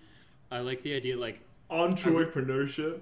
on Troypreneurship. I love the idea that like the movie is hanging. The movie is hung on a trope of let's we need to save the camp, financial Yeah. issues. One of those things where it's like we're actually relying on the trope in a really good way, so that we don't really have to worry about it, and we're Yeah. focusing on like the details of it, the fun. Uh, it's you know people have familiar familiarity with it, so that we don't need to really get into it. But it's also like Troy is just so stupid and bad at business that like he's making it so much harder than it needs to be. So he like like he just like accidentally signs the camp away, and he's like, I didn't even realize. Totally buy it. Like all the Yeah. things that have led up to that moment, I'm like, nah, that sounds about right. He just does not. I was like, oh, I should have read the mail. like, Yeah. like, really obvious thing. dude. And there's, uh, a, there's at the, at the Sorry, end, you is- go, Peter. uh, at the end, this is a very small point. At the very end, when the text was, you know, they were they were like doing some, uh, they were doing some exposition through text on screen. Mm-hmm. Uh, one of them was Troy started writing a book called "You Can't Spell Community Without Coma." Very Uh, uh, Uh, I, w- I want to say there's a very funny Troy moment that's just a, it's a little thing near the beginning where he's looking at a poster that says playbill and he just says play ball. Uh, I I don't think I ever really understood that. I get it now. Okay. I just know that like I remember him like touching the woman in the, the picture of it. and I, I don't know who that is. I don't know all the, the famous people in the theater community, but he's like, yeah, she's kind of hot. Just like, of course, the most superficial thing. Um, what's also great about Troy, I guess, I'll, I'll say this is um, like his emotional arc is actually very poignant and Yeah. strong. I think like that feel like while the feeling of disconnect is played for laugh, it's also like like the scene where there's the um, uh, in the Joan Still play the song about Troy hits me every time. Like when he's watching during rehearsals and he's Yeah. like, re- like it makes him really sad. I was like, oh man, this is really good. And they do it again at the end, and I'm like, it's just still like so so powerful. Like just a really well written song, a Yeah. really nice moment. And I think it's Um, it also ties into the whole like truth and artifice sort of thing that I think is really really important. That's, that's Yeah. really. Yeah.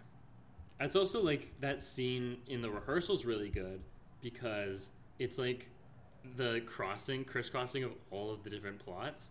So Troy comes into the rehearsal of like the big show, and then he's he's saddened by the stuff like remembering his mom.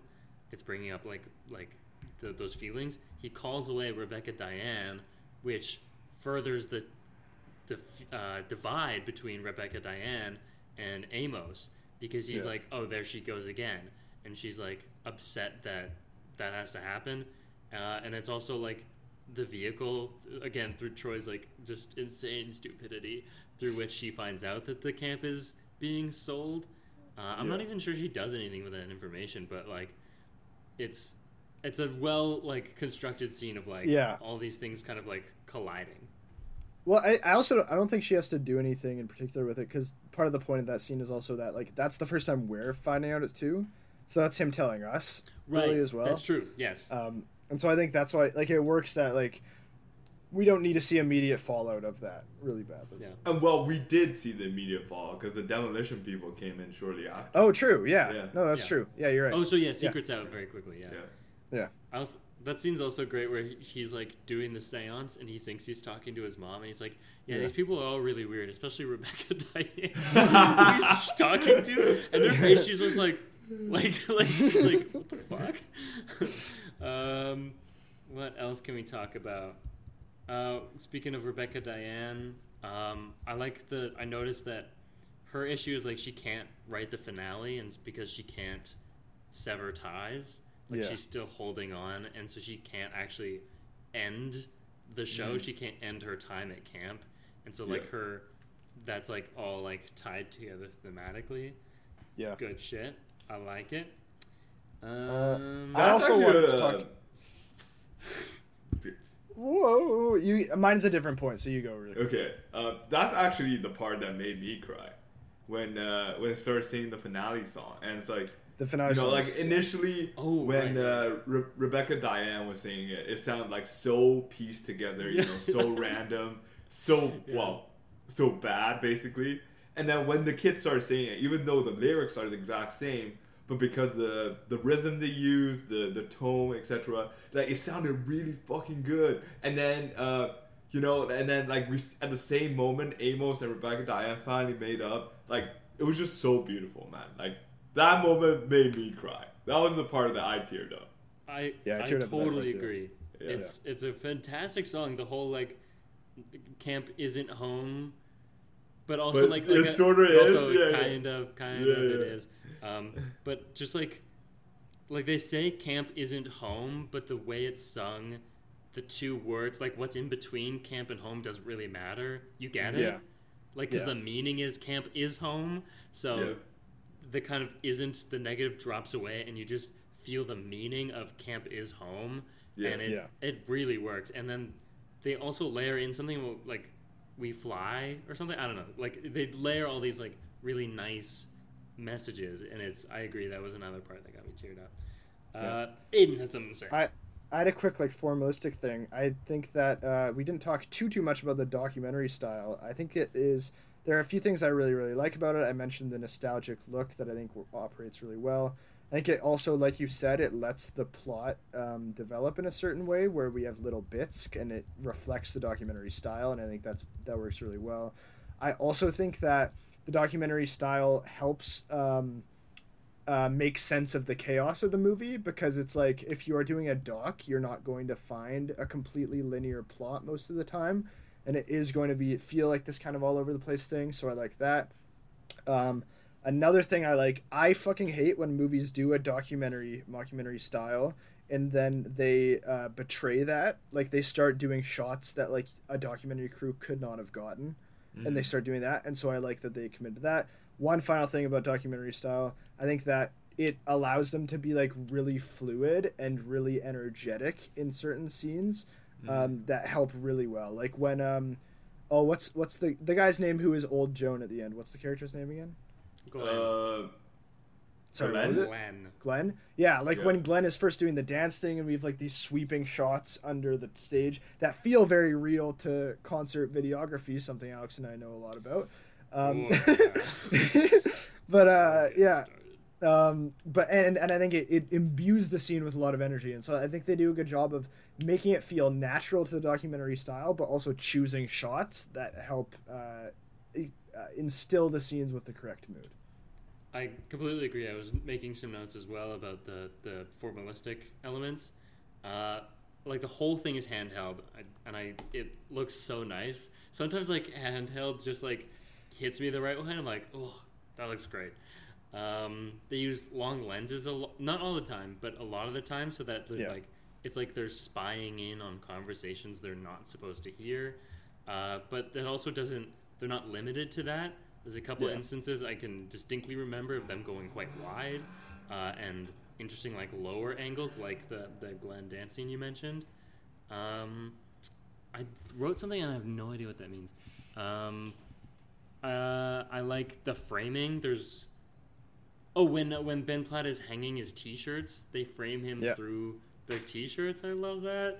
Um, the lighting is quite good sometimes. Um, like when they're in the back rooms and they can do like some the backstage. I mean, and there's like color. Um, the blues and the reds is quite fun. Troy's like maybe his first scene in the camp with the window light. This and he's like, yeah, I'm without my my ring light, but I'm making do. Oh yes, Like, yes, yes, yeah. Still feels more or Yeah. less like verite, but also just like Yeah. that's really gorgeous. Yeah. Um, Yeah.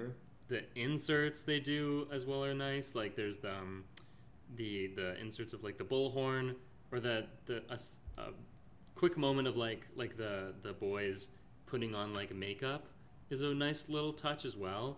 And it's like it's supposed to be like a surprise gag of like oh look inserts of like painting nails and putting on lipstick and then cut to wide and surprise it's the boys doing this and not the girls um, and i thought that was a fun like very documentary style gag Yeah. uh, yeah I also oh um, like you said the energy um, the scenes i thought you would bring up were like when the kids get the cast list and they're Yeah. running and you got like the hustle like the feeling Yeah. of the camera running with them or when ben platt is running after darla the kid who's like Yeah. leaving at the show oh, i love that bit where he's like darla darla come back and and like they're like like really trying to keep up with him i like that uh, Wait, actually, just a quick question on that. So, was Yes. Glenn always supposed to uh, take Darla's role, or was that decided like very last minute when Darla uh, is like leaving? It was I- decided last minute. It's the moment where it's basically like when Jimmy comes and talks to him, and they have like a day left. They have like Yeah. 24 hours before the show goes on, and he's Yeah. like, "You got to do this. You got to step up." And so the implication is that he both stepped in to direct the end of it because they hadn't like they didn't block. out Oh, the I see, I see. And then he Wait. also the implication is that he also like Wait, so then why away. is uh, Amos chasing after Darla then? If he because he doesn't find she- that out. He doesn't find that out until he reads the program. At So, the- s- so you might not know this, but like programs have little slips of paper. They'll Yeah, insert where, like, if there's someone a, a is, cast like- change. exactly, yeah. yeah. So like that's how he picks it up very clearly, and it's that's how he finds out because he's he's like ticking himself he had been away sulking from the project. for a while. Yeah. yeah. so he just like didn't know what was happening with it. He finds out it's still happening, and then he he's like, "Wait, Darla's not in this," and he chases after her. So I, it's implied that everyone else knew before he did. Yeah. Nice. Okay. Um. Yeah. What else can we talk about? There's like I could I could talk about this. I could rattle all off a bunch of funny moments, but I think I have said Yeah. my piece for the things I really want Um, to talk about. Here's something interesting. Uh, it's quite obvious, I think, but um, when I looked it up, when I was looking into this movie on Wikipedia, I was confirmed that a lot of this movie is improv. And what I Oh, think really? is interesting, it's yeah. It, I don't think it overstays its well. I could tell. Like it, I don't think it's surprising to hear that. I don't think it overstays its welcome. I don't think it's ever like a like a loose gag that just spins into nothing. I think it it gets to its point and then it's over. this Wait, is why even wanted the to talk about it. Yeah. Um, I think so. Uh, because Wow, like, that is like, very impressive. That's sick. Peter, I don't think you were there for it, but when we talked about Bottoms, a Yeah. um, similar movie in the term in the idea that comedy, uh, where a lot of it was improvised, and Ayo Edebiri is also in it, uh, and we had quite a lot of problems with that movie. It just didn't work. This one, I think, the improv is like you said doesn't overstay its welcome, but also I think just like it really fits the world, I guess, and maybe Yeah. also the Because documentary it is theater. style. Yeah, I agree. So it's yeah. theater. Like these people are supposed Yeah. to be weird, and Mhm. and it should like, feel spont- be- spontaneous. and, because yeah. improv is like basically theater people just being themselves and like being their most theatery. When they're Mm-hmm. improving here, it's like yeah, they're being weirdos. Like that's that. Or, like I say weirdos lovingly, you know, Yeah. but like that's that's who they are normally.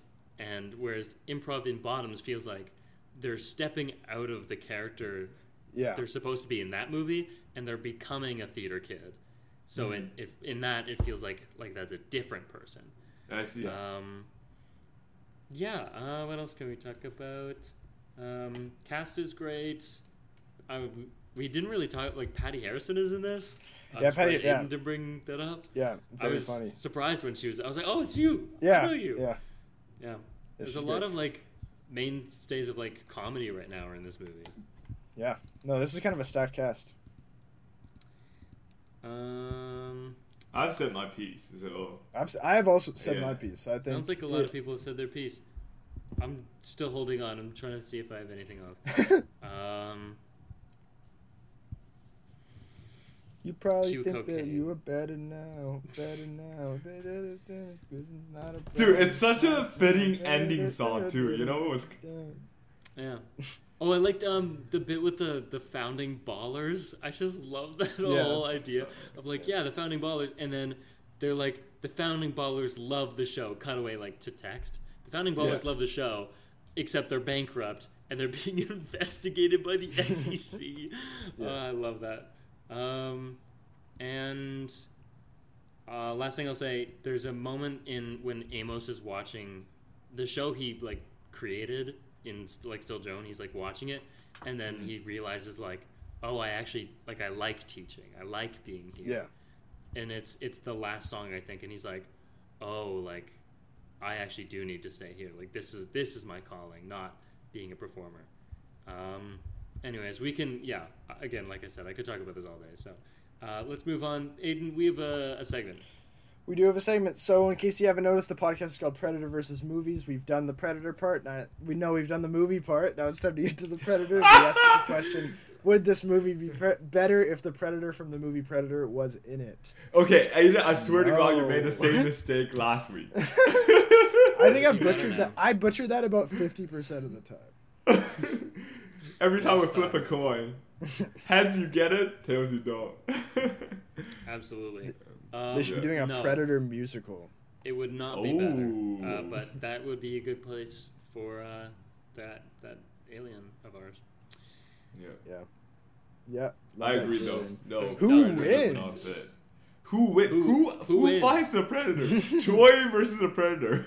I guess Troy versus the Predator. Yeah. yeah. I don't think it goes well. I don't think. Yeah, I don't think think it it goes goes well well, for bro. Theater Usually we have some angle where we're like, yeah, I think they could maybe in this, but like, no, I think they just No. lose. yeah, Look in a in a head to head like it's a little tough. solo competition. I don't think Predator has anything on these kids. I'll say that. I'll say the like solo as in like singing, not solo Oh, okay. combat. Yeah, I was just- yeah, I was just solo could mean different things. Uh, but no, I think head to head combat. I think these kids are, are not doing well. They are losing. Uh, yeah. Peter, we have a segment uh, that happens after this one. We do have a segment. It's called Predators Picks. What movie have you guys seen recently? I personally have not seen anything. Good job, Peter. Uh, let's hear from Aiden. Sure. So I've been I've been on I've been in my horror horror kind of vibes. I Yeah. uh, I was picking up from uh, last week when I watched A Nightmare on Elm Street, the first one. I watched A Nightmare on Elm Street two, Freddy's Revenge. Interesting title because he is not getting revenge on anyone in that movie. It has nothing to do with revenge. Uh, so that's what that, I don't know why they called it that. Um, this is I give it three stars. I think that like with just a little tweaking and like a little just just some changes here and there, this could be like a, a brilliant movie. It could be like it's actually like yeah, there are like there are some great ideas in it, and there's some great moments, and there's some moments of great directing, and other moments of I think not as great directing, but I think there are great. It's like essentially, so there's one thing that uh, I think could immediately make it better. This is I won't go into my whole spiel about it, but so Well, if I'm they curious, just so- if they said it instead of um instead of saying that it's a continuation of like the first one which they do because they mention events from the first one it very clearly happened after the first one. If instead of doing that they just said this is like another world and it's just like another story and a different version of freddy krueger that would work way better. Because right off the hop if you're trying to think about this movie with the rules of the first one it doesn't make any sense Freddy can just suddenly do a bunch of things he couldn't do without any explanation, and he can't do things that he could do in the first one. And so it just it's like like his whole goal is different, and the way he goes about killing is different in this one. It's basically like a possession thing, and so I think the idea is that he is like targeting this one kid and trying to essentially like possess him through dreams, and I think like he's trying to like use him as like a bridge into the real world but that's just it's just not made clear that that's what he's doing. And i think that also there's also this idea that he's like the more powerful he gets he's like able to bring kind of dream logic and dream rules to the real world. And like that's like hmm. his power. But it's also not clear that that's what's happening. I just i just don't have another explanation for things that happen in the movie. And so i think if they clarified some things if they maybe if they escalated the possession plot a little bit better. There are some really great moments. There's some really cool uh, like like practical effects and and visual parts. There's like specifically around the possession too, like some just really cool things. But it's very confusing as to like what actually happened, which on some level is a strength of Nightmare on Elm Street movies to blur the line between dream and reality. Um, but I don't think it's done super well in this movie. That's my whole spiel about it. But if you watch it, I think you'll see what I mean. That's like there are some really interesting ideas in it. Other movie I watched is *Malignant*. This is a James Wan uh, uh, directed movie that came out a couple years ago.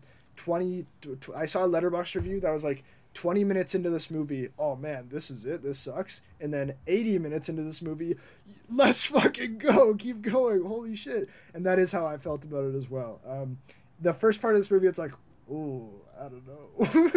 I don't know. That was Peter in this movie. good. Yeah. It was Peter with But- theater camp. dude like it's still it never becomes like a great movie but it's so much fun towards the end like it like the more they ramp it up and like they have a bunch of action sequences in it that are like really high like kind of elevated action um the the murder scenes like it, it's really more of a slasher than anything else even though i was expecting more of like a kind of a haunting paranormal story um but it's not it, it is that but it's not it's more of a slasher like in Yeah. in at its core um, but it, it's very fun. I gave it three and a half stars, but it especially towards the end, it's very very fun. That's you know what's weird?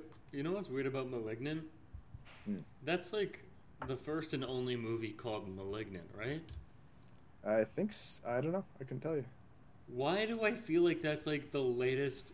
Every time I heard about that movie, I was like, "Oh, like that's like the new *Malignant*." Oh, Like- it's definitely like- not a remake. Yeah. Well, Like, that might be because there's Insidious, which is also Yeah. a James Wan involved horror series. And I think it yeah. must have been that because I thought it was like like the next like *Insidious*, but Yeah. um, a series of *Malignants*. Yeah, So it oh, this seems is like the latest *Malignant*. especially the way it was marketed, it seemed like it was a very like kind of conjuring insidious. It seemed like it was one of those. It, and it, it, I mean, it is James Wan, and it's like a similar Yeah. vibe in some ways, but it's it's separate. It's a great title, I will say. Yeah. I would I would buy a movie called *Malignant*. Um, I've seen a couple movies. Um, actually, in you had said this movie last week, and it uh, when I was looking for a movie the other day, I was like, "Oh right, Aiden had said he saw that movie," and I was like, "I should finally see it." So I saw Invasion of the Body Snatchers, 1978. I have seen the original, and uh, I thought it was pretty good. I I don't Really? know. You thought it was just I pretty good. I thought the movie was I- incredible. See, that's the thing. Is like maybe it's because I went in with that, and that's kind of like a hard thing to go Mm. Sure. into a movie with. Like, like oh, I'm gonna watch a nearly perfect movie, and then I was like, yeah, no, it, I think it was pretty good. Um, I can see what you mean about the ending because I kept thinking about it, and it didn't help that Yeah. you had brought it up too. So I was Yeah. like, what is like, how does this have to play? And it also like does not matter. Like that ending does not matter until like the very end. So I yeah, kept thinking it's like lit- it's the like it's the last thing. Yeah. so like like that's why I was like I was watching I was like like is it have I already been like is he now like does it Yeah. is that applied now and I thought like the whole time I was like no it, there couldn't be and then Yeah. I was right so it wasn't until the very end but um the movie itself um I think uh, the main actor Donald Sutherland very cool uh, uh, Jeff Goldblum is in this Yeah. young Jeff Goldblum Leonard Nimoy is in this Leonard Nimoy's in it, yeah. himself I thought the main lady was Karen Karen Allen for a bit. The um Oh really? Yes. The, The, uh, Indiana Jones. Indiana Jones, Marion Yeah. for a bit, and and then I was like, no, that's not her. I'm still like so confused how the invasion of the body snatchers like like how that works. And it like Oh, by the end it's it's made very explicitly clear with um like right at the end how that how it works. I thought I knew and I think I think I kind of like was on the right track the whole time, but I was always like but which which one which one stays and like also they Oh. never they never like fully explain the um the kind of wool thing i The, think that's like that kind of come out. the stuff that like is going in the garbage trucks i like that they could just keep seeing like you see it in the background Yeah. and you're like oh no what is that but like i i actually never knew was it the humans i think maybe I think like so. the human I think it was them all carcass, like, cocooned up in the. what's the- left of the humans is Yeah. going in the garbage truck. Yeah, uh, I thought that was cool. Um, yeah, I, I really what I really like is that it's a movie so clearly about um, uh, like a, having an affair and cheating and like like relationships, but it's like aliens.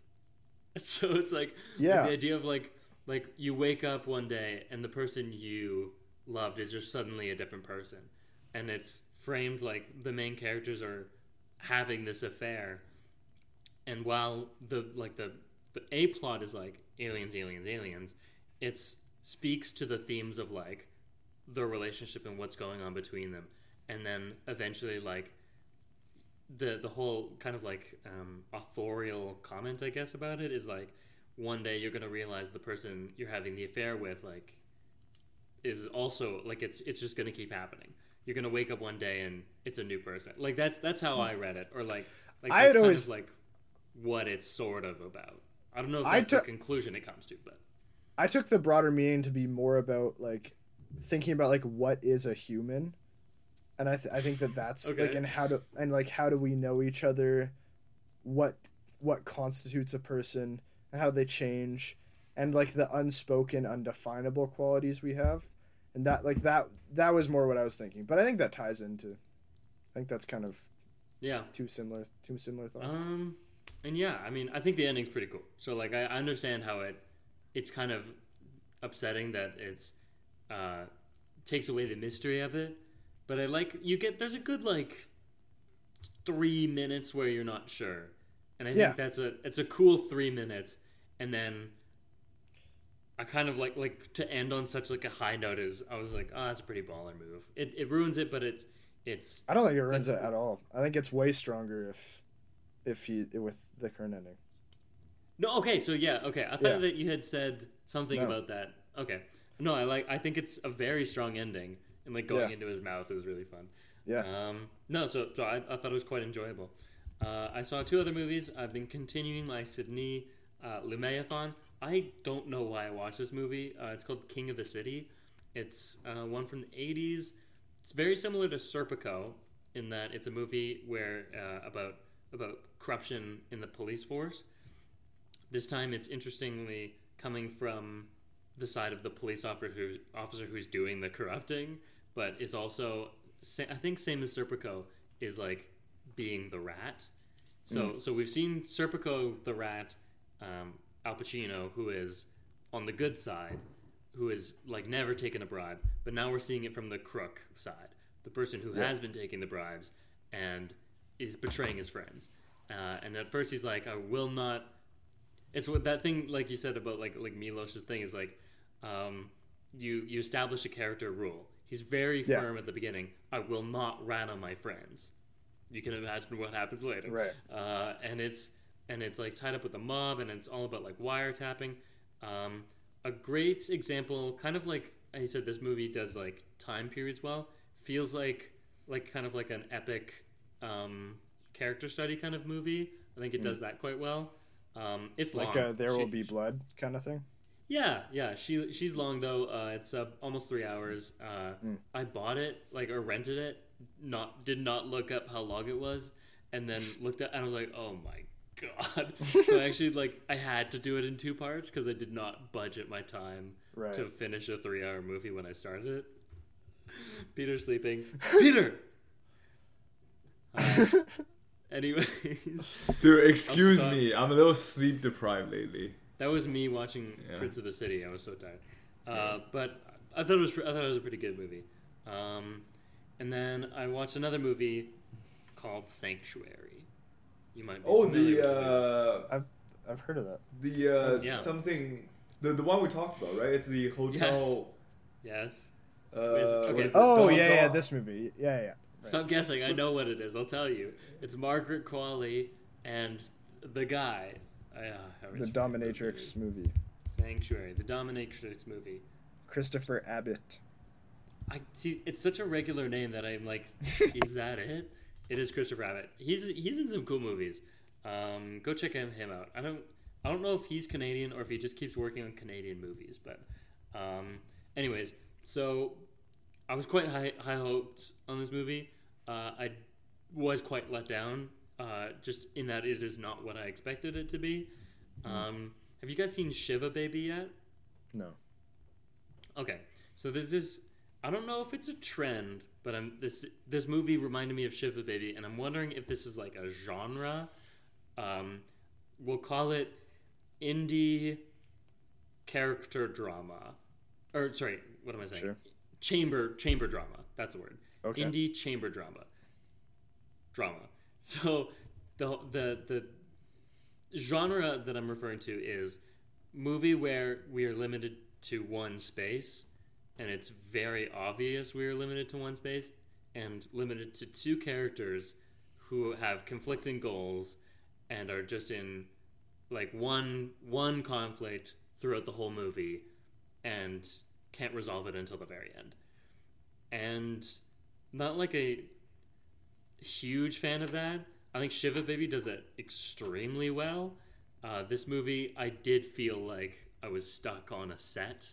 Like it's, it, I'm pretty sure this was like um, a, a constructed hotel room. Sure. So I was quite aware that we were on a set and quite cognizant of like this is just one conflict like that we're dragging on and some of the character decisions I felt didn't always make sense. Um, I'm like Margaret Qualley is quite fun in this. She's clearly having a lot of fun. There's a scene where like out of the blue she just starts like dancing wildly, uh, and I was like, she's having a blast. Doesn't make sense to me, but like why it's happening. Um, and yeah, I just I just felt like the um, the the conflict just was not strong enough to like, and also it just kind of like the ending kind of like does like a left turny thing, and there's a lot of like like supposedly twist moments that I just every single time there was like a twist, I was like, I don't buy it, and it just felt like like the character was lying, and I thought that was the point. I thought it was like the character is supposed to be lying, but then it turned out every time the character seemingly was lying, it was actually the truth, and I was like, oh, she just tells the truth weirdly. Um, so I, I I didn't love it as much as I hoped I would, um, but it's it was fine. I don't know. Uh, so yeah, that's what I've seen and watched and stuff. So next week, oh, next week is a creator. Oh, Um, And Very also. Very excited. Play, very but we'll excited about this one. Creator. Uh, Peter had sent some be good reviews from some Yeah. dubious sources, but maybe it will be good. Okay, I Uh, mean, actually. I think that movie is like right up Aiden and my alleys. To be honest, like yeah, I'm excited for it's the creator. sci-fi, I can't sort of high sci-fi. concept. It's sort of high concept, and then oh my god, it's so cool. And also the guy Shot- who did uh, Shot on the Sony FX3, I believe, as well. Hmm, what what is that? good to know. That is a camera that is uh, not that much like bigger, higher duty than the cameras that we use. Yeah, oh, really? that's It's, that's fun. I, I, it's Sony, so like like Yeah. that was enough. I don't know that specific model, but just hearing Uh, Sony, I was like, well, it's not. well, Red it's not- Dragon. Like, it's not like their a cinema camera. Brands. Yeah, it's not. Well, also Sony camera. Sony makes cinema cameras too, but it's not like this wasn't shot on like a on like a big. I, I think FX3 is a cinema camera, but it's not. It's not like a huge, super fancy camera. Yeah. Uh, but yeah, so we'll we'll see the creator. I'll say while you guys are super excited, I'm just like the whole AI thing and like I've seen that play out like thematically, like I've seen this before, Yeah. so I'm just like Yeah, but We'll you don't see. know. You've seen it before No. until you see it. You know, you don't know how they're gonna yeah. do it. There's that, don't and know how they'll also do it, um, good. I just hope they don't quite- retread old grounds when it comes to That's like what the I'm whole. Um, it- there's a kid, we got to extract the kid. You know, like your mission Right. becomes like, uh, sorry, like the thing that you're assigned to kill became your new mission to protect. You know, like the whole. You Yeah. know, like uh, Mandalorian, Last of Us type situation. You know, Mhm. I hope, uh, if anything, they found a unique spin spin on it. So, Yeah, so that's that's kind of where my concerns lie. Is like Yeah. it's a lot of stuff I've seen before, so we'll Yeah. we'll see. Uh, but it, I mean, visually it looks quite good. yeah, Uh, the trailer sold every- me. every- yeah. Every movie is stuff you've seen before. Yeah, I mean that is true. That's what I'll say. That is true. normal. I've not seen Theater Camp before though, and I loved it. Uh, if you like, You haven't seen a us out. movie about a camp that was going to be shut down. No, of course I've being seen- I've seen- You know what I mean? Yeah, no, you're right. Uh, if you like us, check us out on Instagram and Twitter at uh, Predator v Movies. Uh, if you like my thoughts on movies, check me out on Letterboxd at underscore Alex Gordon underscore. I leave reviews sometimes. You can also look at me on Letterboxd. I'm 810 Sunny. That's 810 S O N N Y. My name is Wombo. I also leave reviews sometimes, though they are few and far between, and often just little jokes when I do leave them. Very nice. Peter, do you have a Letterboxd that you sometimes leave reviews on that you'd like to plug? Yes. No. Ooh. Oh No, my I, I mean my reviews are not as elaborate as Alex and not as funny as Aiden. So we'll uh, we'll leave it for the media friend group. So would We're you say you have nothing to exclusive. plug? Yes. Hmm. well then. Yeah, you know what that uh, means. Uh, That means that you are unison. contractually You are obligated obligated to to give us a, a review, review. where where Wherever you wherever you listen listen, to, to podcasts. podcasts. Spotify, Spotify, Apple, Apple Podcasts. Mus- podcasts, Apple. Music. I was gonna say okay. I didn't know there was a different app. It's Apple Podcasts. Uh, um, you- YouTube, YouTube, other ones, SoundCloud. Okay, anyways, uh, SoundCloud, leave a star rating, Venmo us. Uh, Venmo is a couple bucks, except you can't because we're in hurt. Canada. leave a Uh, the comment. birch, yeah. Just e-transfer will work. Yeah. Um, uh, but yeah, la- show us your love. Um, tell us who you think would win in the comments. Predator Yeah. versus these Pro- children. yeah. Uh, Whoa, wait, So- that's actually really bad. Don't say that. why? So they can No, tell us I'm they versus think kidding, I'm kidding, I'm kidding, I'm kidding, I'm kidding.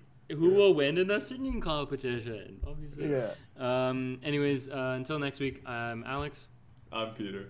I'm Aiden. and this was Predator versus Movies. Uh, we will see you next week. Pew, Pew, pew, pew, pew, pew. pew, pew, pew.